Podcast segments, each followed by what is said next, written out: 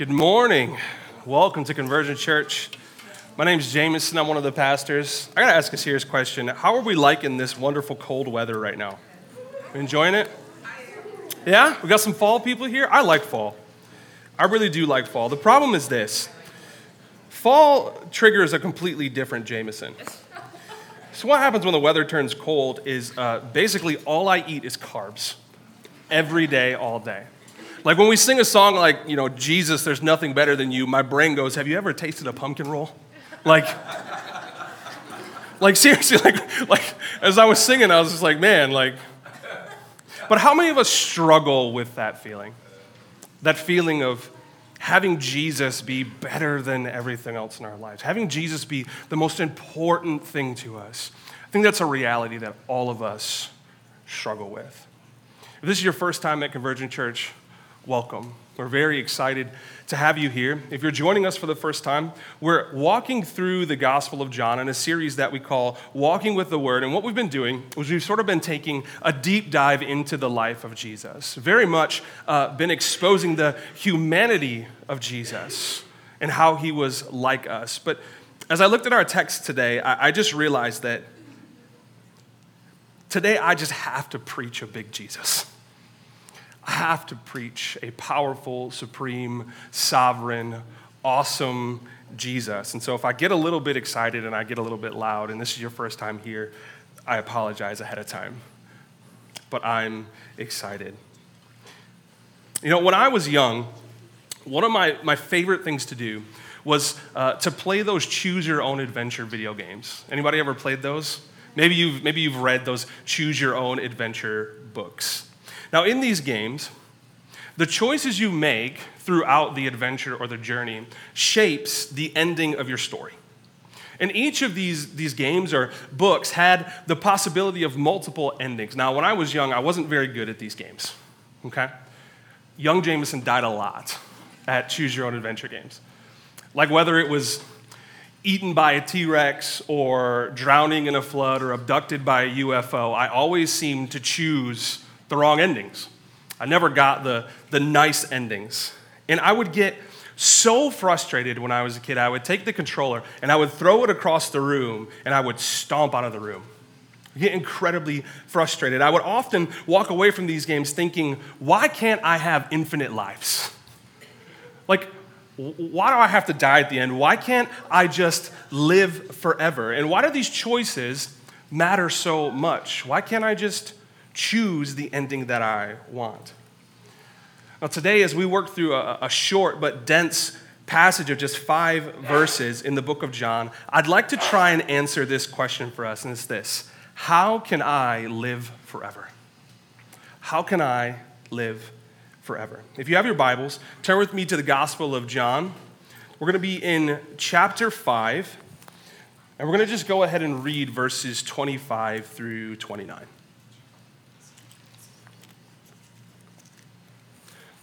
John chapter 5, 25 through 29 says this Truly, truly, I say to you, an hour is coming and is now here when the dead will hear the voice of the Son of God, and those who hear will live. For as the Father has life in himself, so he has granted the Son also to have life in himself.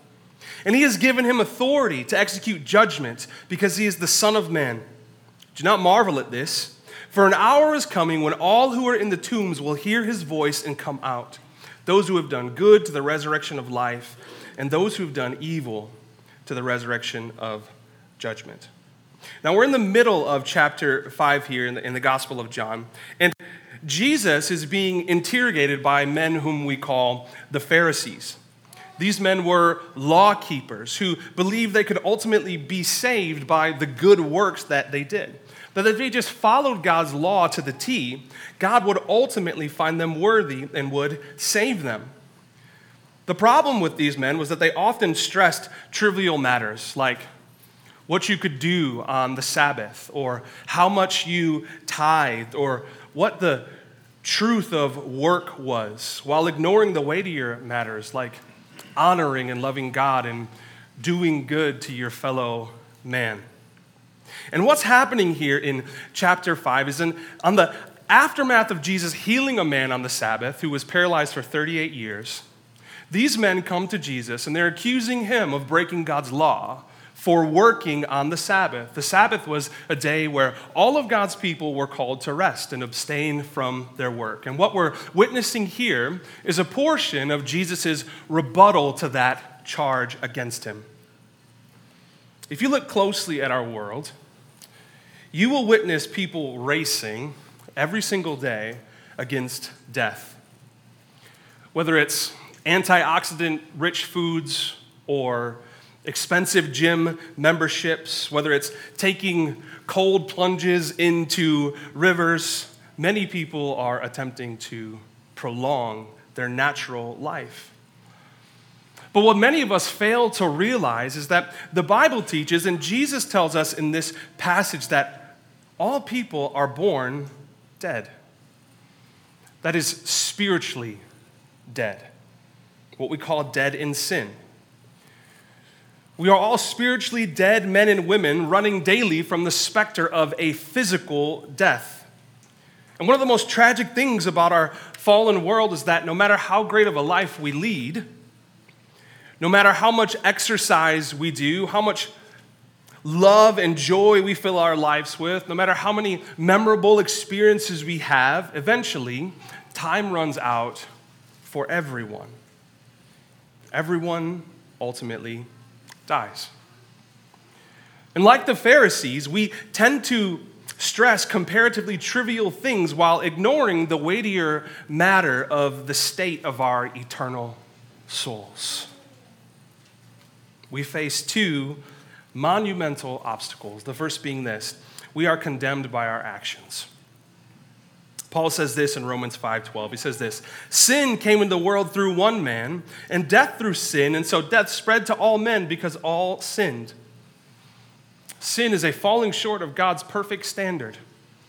It is failing to be holy as God is holy. And it brings with it a curse of spiritual death, which entered our world through Adam, who was our first parent, the first created man, when he defied God and he disobeyed God's direct commands. The Bible tells us that we likewise have all gladly chosen that same path. Isaiah 53 6 says this All we like sheep have gone astray. We've turned everyone to his own way. Because we choose sin, our choices condemn us. And that condemnation proves that we are spiritually dead rebels like our father Adam. That's our first big obstacle that we all face. The second is this we are also condemned by our nature. Paul tells us in Ephesians 2 3 that we are by nature children of wrath like the rest of mankind. Sin has corrupted every part of us our mind, our will, our emotions, our bodies. You might ask the question, Pastor Jamison, does that mean we can do no good? No, sure. We can do good things. And because of God's grace, none of us are as sinful as we could possibly be. He gives us grace and puts stops against the things we might do. But on our own, the Bible teaches us that there's nothing good inherently in us. It says this even the good things that we attempt to do are ultimately sinful because they come from a heart that is tainted with sin. Isaiah 64 6 says this We have all become like one who is unclean and all our righteous deeds are like a polluted garment. We all fade like a leaf, and our iniquities, like the wind, take us away. Jesus said in chapter 8, verse 34 of the Gospel of John Truly, truly, I say to you, everyone who practices sin is a slave to sin. By nature, we are born enslaved to the domineering power of sin with no hope of escaping its shackles. Now, it would be nice if it was a matter of simply choosing better actions. I think most of us could handle that, saying, well, if I'm doing things that are wrong, I will simply do things that are right. But unfortunately, it's, it's not that easy for us. Because we have the same nature as our father Adam, we need a new and better nature than the one we've inherited from him. The gospel and the Bible tells us that we actually need new hearts we must be born again into new life to even begin to long to be released from sin's shackles on us. The Bible is clear that we cannot do this on our own or even desire to do this. Only the Son of God can bring the spiritually dead to life. And this is our first point Jesus is the Son of God. Verse 25 and 26 Truly, truly, I say to you, an hour is coming and is now here where the dead will hear the voice of the Son of God, and those who hear will live. For as the Father has life in himself, so he has granted the Son also to have life in himself.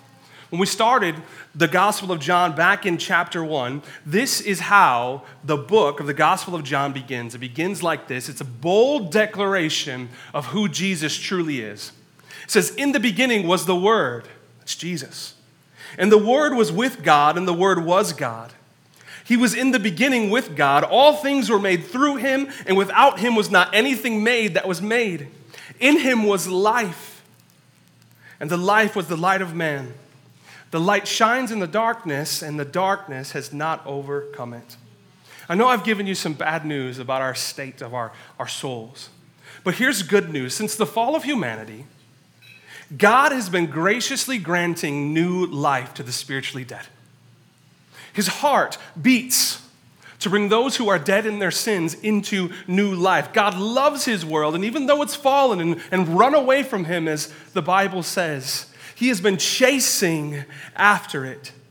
Since sin's darkness enveloped our world, God has always kept a light burning, drawing those who are spiritually dead to himself like a moth is drawn to a flame. And those redeemed by God have always been redeemed by hearing what God has to say and believing that his words are true. From Seth the son of Adam, to Noah, who was saved by believing God and building an ark which saved his family. From Abraham, who listened to God and it says he was justified by his believing. To Isaac and Jacob, who personally saw God and obeyed his will. To David, who no matter the trial, no matter the tribulation, no matter the persecution, no matter the struggle that he went to, believed the promises of God and hoped in them for his very life. All were saved by hearing and believing. They were saved by the gift of faith. These initially spiritually dead men were brought to life as they encountered the Word of God and chose to believe. Hebrews 1 says this Long ago, at many times and in many ways, God spoke to our fathers by the prophets, but in these last days, He has spoken to us by His Son, whom He appointed the heir of all things, through whom He also created the world. He is the radiance of the glory of God and the exact imprint of His nature, and He upholds the universe by the word of His power. In the Old Testament, God the Father spoke to people personally or through the prophets, but God chose in this age to speak to us through the person of Jesus Christ, his Son. When Jesus says, A time is, is coming and is now here, what he's saying is, I have always been saving souls, I've always been redeeming. I've saved many while I'm here on earth already, and a time is coming when many more will be saved through me. Jesus is the Son of God. The Bible tells us he has the exact imprint as the nature of the Father. He has a divine nature. He's not like me, and he's not like you in this aspect. He has no sin. He has a holy nature, a perfect nature, a nature that's uncorrupted and untouched by this world. And he says that he has life in himself. Jesus is the giver of life who creates, sustains, and redeems life. Now, I'm going to ask you what initially is going to seem like a pretty silly question, but I need you to go with me, okay? Because we're going somewhere. If you were born, would you please raise your hand? Silly, right? Of course. Everyone was born. If you were born, it means that you owe your existence to someone else. Do you realize that? If you were born, it means that you owe everything you are, your entire existence, to someone else. Ultimately, the Bible says that we owe our existence to Jesus, but at the very least, you owe your existence to your parents. You did not choose to be born. I did not choose to be born. You're a product of your parents' choices and maybe a little bit too much wine one night, but that's, that's what you are. You are a product of someone else's choices, but it's not so with Jesus. Jesus is the Son of God. He's the second person of the Trinity. He's God Himself. And one of the most miraculous things about Him is He chose to be born as a human. He chose to come to earth. He's the only person in all of history who had any plan or action in how and when he would be born. He's the only person who sustained his own birth. He's the only person who sustained his own birth, even as his mother Mary was pushing him out into the world. It was his life giving power that was giving her life. The adrenaline and the epinephrine and the cortisol, which flooded her bloodstream as she was giving birth, was given and created by him. And even in this text, as he's standing before these Pharisees and he's being interrogated by them, it's his divine life that created their human brains. It's him as the life giver who fashioned the human tongue. It's him who gave them the ability to reason. The only reason these men have enough reason to argue with Jesus is because he's allowing it. And the only reason that they can persecute him is because he's acting according to the plan he and his father made. The persecution he's receiving from these men, the hate and the vitriol. The text told us a few weeks ago that they are seeking to kill him. All these things that he's receiving from him would eventually take his life. And this was all a part of his plan. John 10, Verses 17 and 18 says this. It says, For this reason the Father loves me, because I lay down my life that I may take it up again.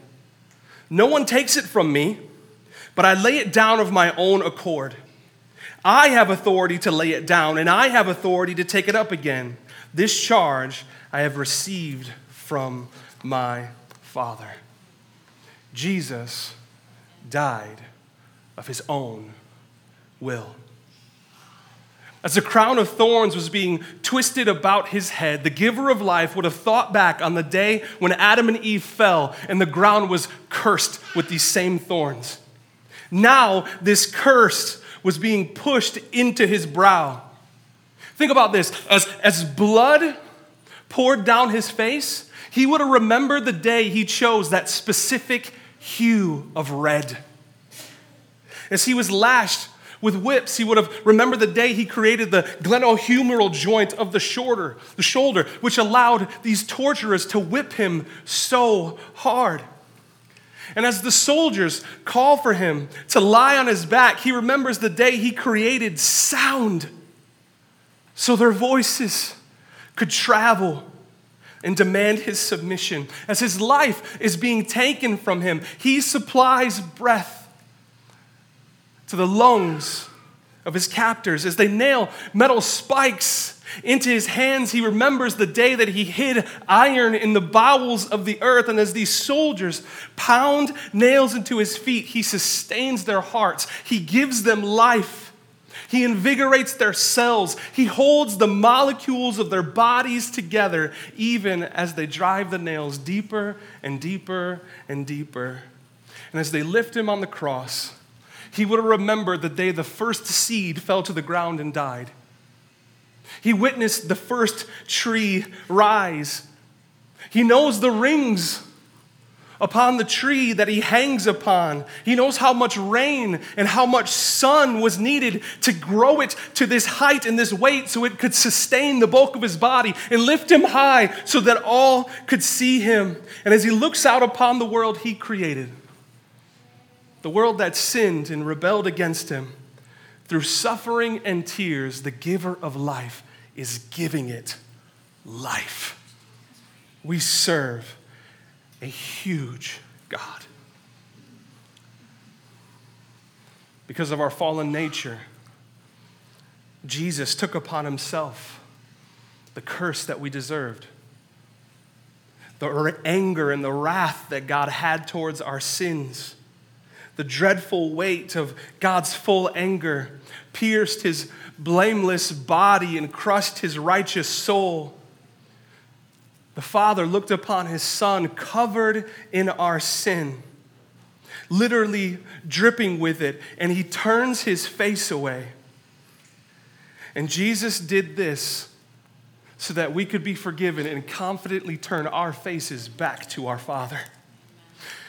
It's an amazing, amazing thing.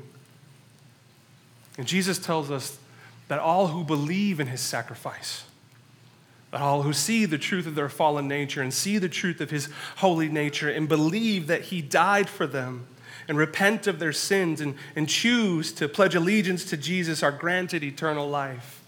No longer are they at enmity with God. We can now have peace with our Father in heaven. Jesus is the Son of God who has life in himself, who provides life to us and provides spiritual life to the spiritually dead. He is the Son of God.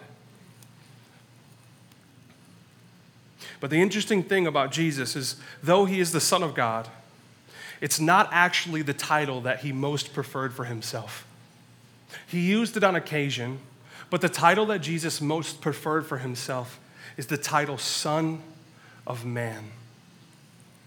Verse 27 says this And he has given him authority to execute judgment because he is the Son of Man. Here's our second point Jesus is the Son of Man. This is the title that Jesus preferred for himself and it's used throughout the Bible in a few very important ways. First, throughout the Old Testament, it's a title of humanity. God used the title Son of Man to simply refer to humans. He would often just simply speak to someone and he would say, Son of man, do this. Son of man, you've done this. Son of man, this is who you are. Men such as Isaiah and David, whom we referenced, were called Son of Man, but when applied to Jesus, it's an amazing thing because it denotes his humanity. We've talked about Jesus' divinity as God, but Jesus is fully God and fully man. He is God incarnate. He is literally one of a kind. There has never been and there never will be another person like Jesus. Secondly, the Son of Man is a title of divinity. Isaiah and David may have been sons of man, but Jesus is the Son of Man. He's the Messiah, the one chosen to save us. Jesus is ultimately the perfect example of all God designed us to be. And he came to bring us back into right relationship with God. John, or sorry, Luke 19:10 says this, "For the Son of Man came to seek and to save the lost." Thirdly, it's a title of humi- humility. The Son stepped down from heaven. He came to earth, and get this, he served his creation. I want you to think about that. The God who created every atom in your body the God who created your ability to breathe, who fashioned your lungs, came from heaven to serve you. Matthew 20, verse 28 says this The Son of Man came not to be served, but to serve, and to give his life as a ransom for many. The Bible tells us he was despised, he was rejected, and though he was God, he did not count equality with God as a thing to be grasped, but he took on the form of a servant for us. The Son of God became the Son of Man so that sons of wrath like me and like you could become sons of God again. It's a beautiful thing. Lastly, this title, Son of Man, is a fulfillment of prophecy. The Old Testament prophet Daniel spoke of the coming of the Son of Man in this way. In Daniel 7 13 through 14 says this I saw in the night visions, and behold, with the cloud of heaven there came one like a Son of Man. And he came to the Ancient of Days and was presented before him. And to him was given dominion and glory and a kingdom that all peoples, nations, and languages should serve him. His dominion is an everlasting dominion which shall not pass away, and his kingdom one that shall not be destroyed. The Old Testament prophet Daniel looked towards the day when the Son of Man, Jesus, would come. And he envisioned this everlasting kingdom full of worship of Jesus. And that Jesus would rule the entire world forever. Now, why is this title important? Why did Jesus so often choose the title Son of Man? It's important because Jesus points out to us in verse 27 that this Son of Man has a very crucial task. He says he's been given the responsibility of judging all people. Every single person who has ever walked on the face of the earth will one day be judged by Jesus. Every single person. We often hear people say things like, Only God can judge me.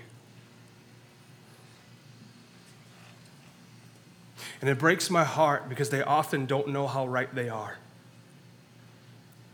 Hebrews 10, verses 30 through 31 says this The Lord will judge his people. It is a fearful thing to fall into the hands of the living God. It is not a trivial thing. But what Jesus is proclaiming about himself is that he is the end times judge who will cosmically judge every human soul. And as these Pharisees are interrogating Jesus, he's essentially saying, You have no idea who I am. One day, all people will stand before me in judgment, and it is my task and my task alone. Now, I want you to envision walking into a courtroom and you're walking into a courtroom because you've committed some crime of which you are certainly guilty. And there's a judge there, and that judge has been given the task of judging you. Would you rather have a judge who can empathize with you because he's like you? Or a judge who is so high above you he can't judge from your point of view? Which would you rather have? I would certainly much rather have a judge who is like me. I would rather have a judge who can see things from my point of view, who can see the world through my eyes and has experienced the kinds of things I've experienced in my life. Wouldn't you? A judge who can sympathize with my state, who can empathize with my feelings. And here's the most wonderful thing about Jesus is even though he's God, he became like us so that when he judges us, he's not judging as someone who can't understand what it's like to be you. Do you realize that? He's not judging you from a point of ambiguity or being oblivious to what's going on in your life. Jesus comes to us as someone who can understand what it's like to walk in our shoes. He knows what it's like to struggle as you struggle. He knows what it's like to be betrayed by someone you love. He knows what it's like to go hungry and cold and tired. He knows what it's like to be hated and despised. He knows what it's like to weep at the death of a loved one. Jesus understands. And I know I'm preaching this Jesus that is God and is certainly high above us in his holiness, but I need you to understand that this is the same God who wants to come near to you. This is the same God who understands more than I do and more than you could ever possibly understand the things you're walking to. Jesus even knows what it's like to face death. Whatever kind of heartache you've endured, whatever sin you're struggling with, whatever you brought into this room today, I want you to very clearly understand that Jesus knows and Jesus cares. He's not a judge who's looking down in scorn. No. He's actually a judge with mercy in his eyes. He knows the fragility of human life because he's experienced it. He's felt the constant pulling of temptation, yet he overcame sin. He knows more than any of us the blindness of our own eyes and the wickedness of our own hearts because he walked among us and yet never fell to sin. Do any of you recall some of Jesus' last words on the cross? Do you remember what he said? When he looked out upon the world that he loved, the world he was dying for, the world who ultimately put him in this shameful state with his arms nailed to the cross, barely able to breathe, he strained to heaven and he cried out to his father. He said, Father, forgive them because they don't know what they're doing. Forgive them. Jesus knows that we're helpless. And even though it was his sin that put him on the cross with his faintly beating heart, he overflowed with forgiveness towards us. Jesus is just, He is the judge. But He is so full of mercy and compassion for fallen people. I wish I could accurately portray to you how much mercy and love and compassion there is in the heart of Jesus. It's astounding. We can have confidence that Jesus' judgments are fair because he judges us not only as God, but as a man like us.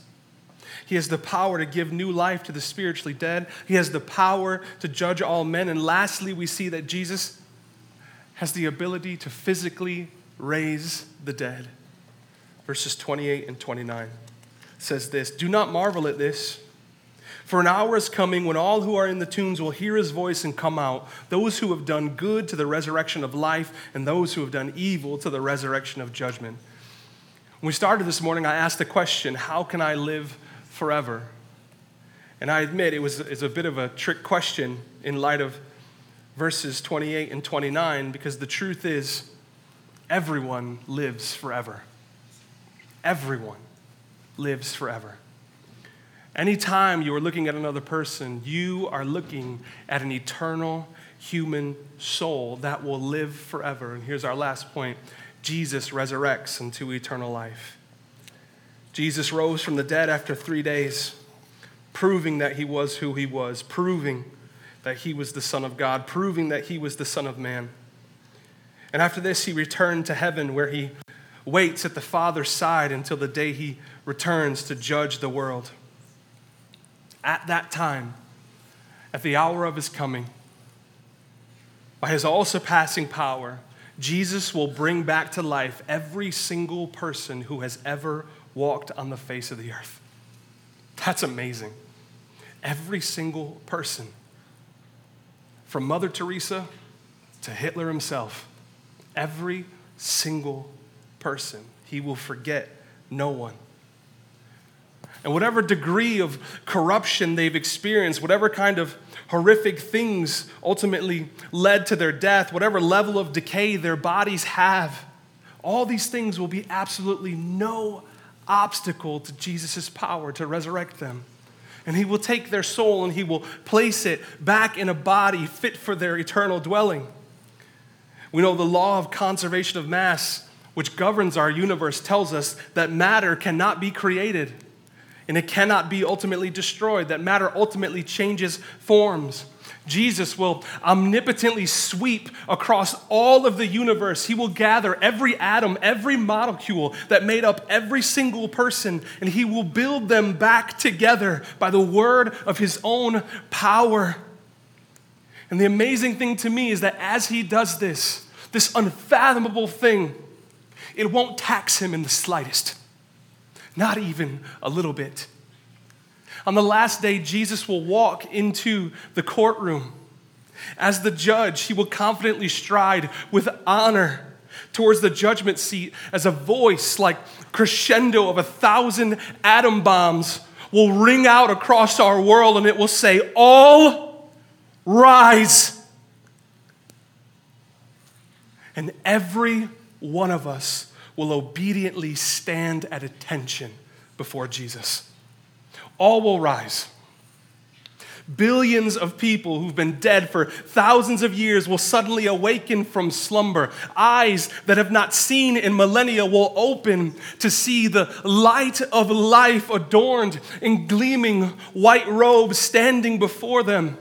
His glory will reflect into their eyes and it will bounce into their pupils and their irises, and the cones of their eyes will scarcely be able to take in the glory of Christ that's standing before them. Knees that for thousands of years have had no joints and no marrow will be reconstituted. And they will run to the feet of Christ, and those knees will bow. Vocal cords will be revivified and new lungs will be filled with air, and that air will push across those vocal cords. And every single person that has ever lived from the beginning of time to the end of time will, as one, cry out, Jesus Christ is Lord. That's what Jesus is going to do. That is the man who's standing in front of these Pharisees. That is the man they're interrogating. Everyone lives forever. And the true question is this Where will you choose to live forever? Where will you choose? Jesus says, Those who do good in this life will have eternal life with him, but those who do evil in this life will have eternal life apart from him. We'll all be placed into new bodies and those who've done evil will experience the outpouring of God's wrath. The time will be too late. The moment of peace will have passed, and they'll be separated from God's grace. And I'll be honest, guys, I hate to preach on this, but I have to preach on it because I, because I want to be a faithful man. But the Bible tells us that those who do not trust in Christ now will ultimately live in hell for eternity.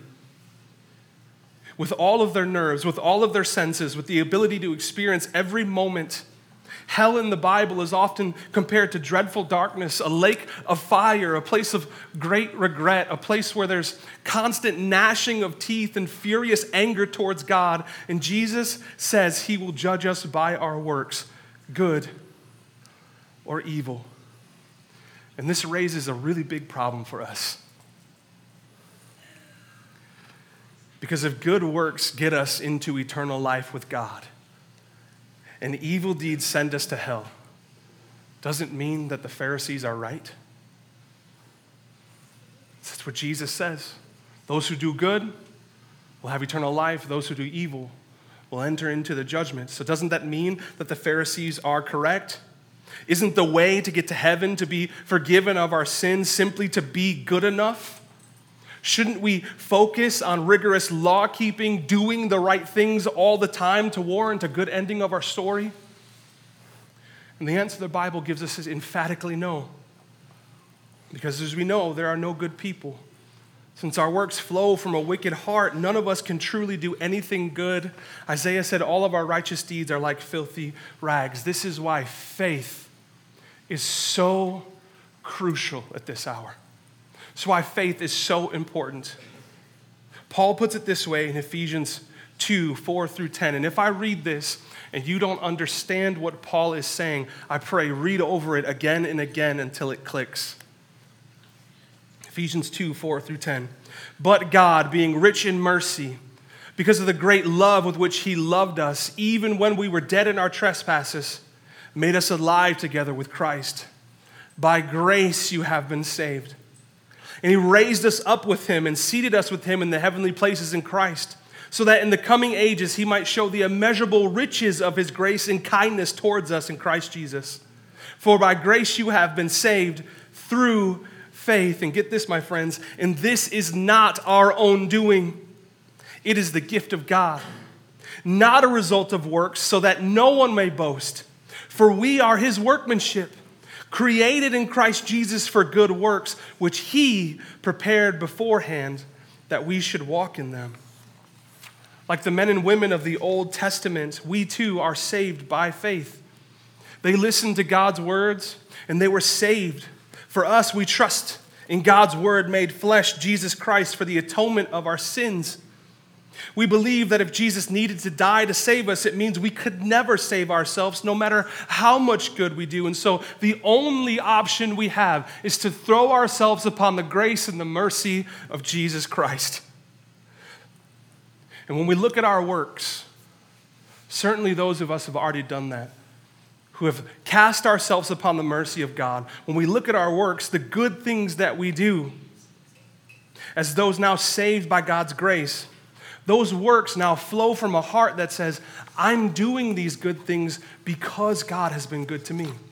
I'm doing these good things because God has already redeemed me, not I'm doing these good things in hopes that God will save me. The most important thing we could ever do, the most important work that we could ever do in this life, if you do nothing else in this life, believe in Jesus. John 6, 28 through 29 says this. Then they said to him, What must we do to be doing the works of God? And Jesus answered them, This is the work of God, that you believe in him whom he sent. These works do not save us, but the good things we do authenticate our faith. They prove that our nature has been changed. When I look at my life from the man that I was and the person I am now, there's no reason I should love this woman. There's no reason I should care for these children. There's no reason I should pour my life out for you. There's no reason that I would give the shirt on my back to anyone save for the fact that God has changed my heart. It's a sinful man, an awful man, and many times I still am. But God is working new life in us, and I know for many of you, He's working new life in you as well. My friends, everyone lives forever. So you must ask yourself, where do you want to spend eternity? As we close, I ask you to choose this day whom you will serve. Choose this day the ending that you desire. Because those who choose to believe in Christ now are those who will reign with him in the end. They will not come into judgment, but will have eternal life. But Jesus is very clear that those who reject him now, he will reject them when he returns to judge the world. And my friends, unlike a young Jamison, without foresight as to how the story ends, you now have all you need to know to choose wisely. And I pray that you do, for eternity hangs in the balance. Let's pray.